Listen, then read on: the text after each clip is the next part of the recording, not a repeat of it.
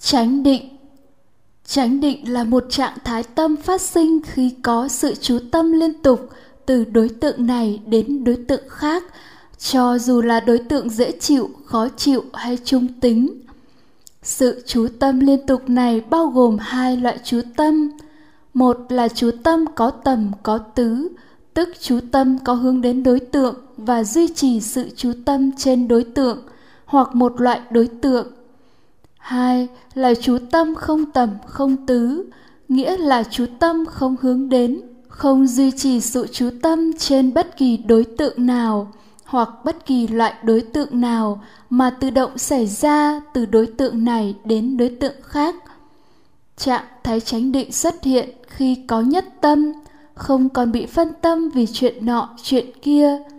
Lúc đó chỉ có một loại niệm duy nhất là chánh niệm, không còn tà niệm và chánh niệm đó là nhớ đến tích cực chú tâm quán sát thân nơi thân, hay nhớ đến tích cực chú tâm quán sát thọ nơi thọ, hay nhớ đến tích cực chú tâm quán sát tâm nơi tâm, hay nhớ đến tích cực chú tâm quán sát pháp nơi pháp, chánh định có bốn mức độ gồm sơ thiền, nhị thiền, tam thiền và tứ thiền.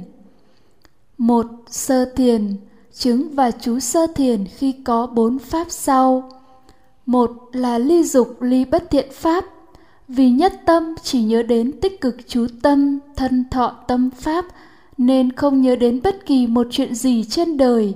Vậy nên không có bất kỳ một tham muốn nào, ly dục, tâm vắng lặng, không có tư tưởng nào khởi lên, nên không có bất kỳ một tư tưởng ác bất thiện nào, ly bất thiện pháp hai là có cái vui nhẹ nhẹ, thỉnh thoảng khởi lên nơi nội tâm gọi là hỉ.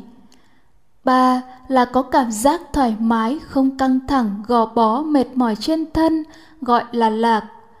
Bốn là có chú tâm, có tầm, có tứ. Tuy nhiên, sơ thiền có cả hai loại chú tâm, có tầm, có tứ, lẫn không tầm, không tứ nhưng nhấn mạnh sơ thiền với chú tâm có tầm có tứ để phân biệt với nhị thiền, tam thiền, tứ thiền chỉ có một loại chú tâm duy nhất là không tầm không tứ. hai Nhị thiền Thời điểm để chuyển từ sơ thiền lên nhị thiền là diệt tầm diệt tứ, tức là loại chú tâm có tầm có tứ diệt đi, chỉ còn loại chú tâm không tầm không tứ. Lúc đó chứng và chú nhị thiền sẽ có các pháp sau một là có vui nội tâm do định sanh gọi là hỉ hỉ này rất mạnh, có thể muốn cười lên, người ngoài có thể thấy nụ cười trên gương mặt người đó.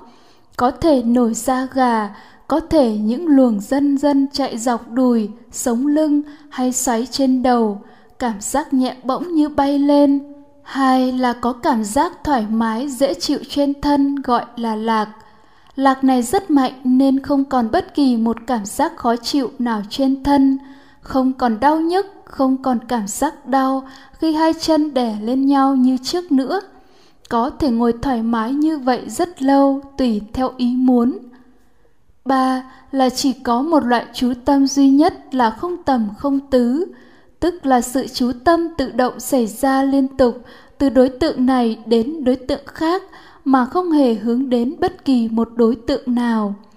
Trạng thái này rất vững chắc, không có hôn trầm, phân tâm, phóng tâm xảy ra, gọi là nội tĩnh nhất tâm. Ba, tam thiền. Từ nhị thiền chuyển lên tam thiền là lúc trạng thái hỷ chấm dứt. Không có vui cũng không có buồn, mà là trạng thái bình thản chứng và chú tam thiền gồm một là trạng thái tâm bình an, không vui, không buồn, gọi là ly hỷ chú xả. Hai là cảm giác thoải mái, dễ chịu, vẫn có mặt như trạng thái nhị thiền, không có cảm giác khó chịu, đau nhức, căng thẳng, đó gọi là xả niệm lạc chú. Bốn, tứ thiền từ tham thiền chuyển lên tứ thiền là lúc cảm giác trên thân nhẹ dần và càng vi tế đến nỗi cả cảm giác thở vô, thở ra cũng nhẹ, cũng vi tế đến mức không còn cảm nhận được nữa. Đa phần cảm nhận mất thân từ cổ trở xuống, vì các cảm giác ở đó nhẹ vi tế đến mức đa phần không còn cảm nhận được nữa. Lúc đó chứng và chú tứ thiền gồm một là cảm giác nơi thân nhẹ và vi tế, nên các cảm giác đó không phải là dễ chịu, cũng không phải là khó chịu. Nó là các cảm giác trung tính, đó gọi là xả lạc, xả khổ theo từ hán việt. Hai là nội tâm vắng lặng, cả vui, cả buồn, gọi theo từ hán việt là diệt trừ hỉ ưu đã cảm thọ từ trước.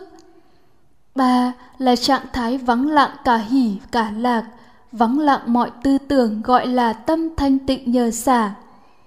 Như vậy khi có nhất tâm không còn phân tâm được hiểu là chỉ có chánh niệm chỉ nhớ đến tích cực chú tâm quan sát thân thọ tâm pháp mà không nhớ đến bất kỳ chuyện gì trên đời thì lúc đó sẽ phát sinh trạng thái chánh định phân biệt các mức độ của chánh định bằng a. à, nếu có cả hai loại chú tâm có tầm có tứ và không tầm không tứ thì định đó là sơ thiền b nếu chỉ có một loại chú tâm không tầm không tứ thì định đó có thể là nhị thiền, tam thiền hoặc tứ thiền.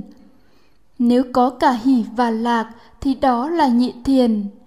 Nếu không có hỷ mà chỉ có lạc thì đó là tam thiền.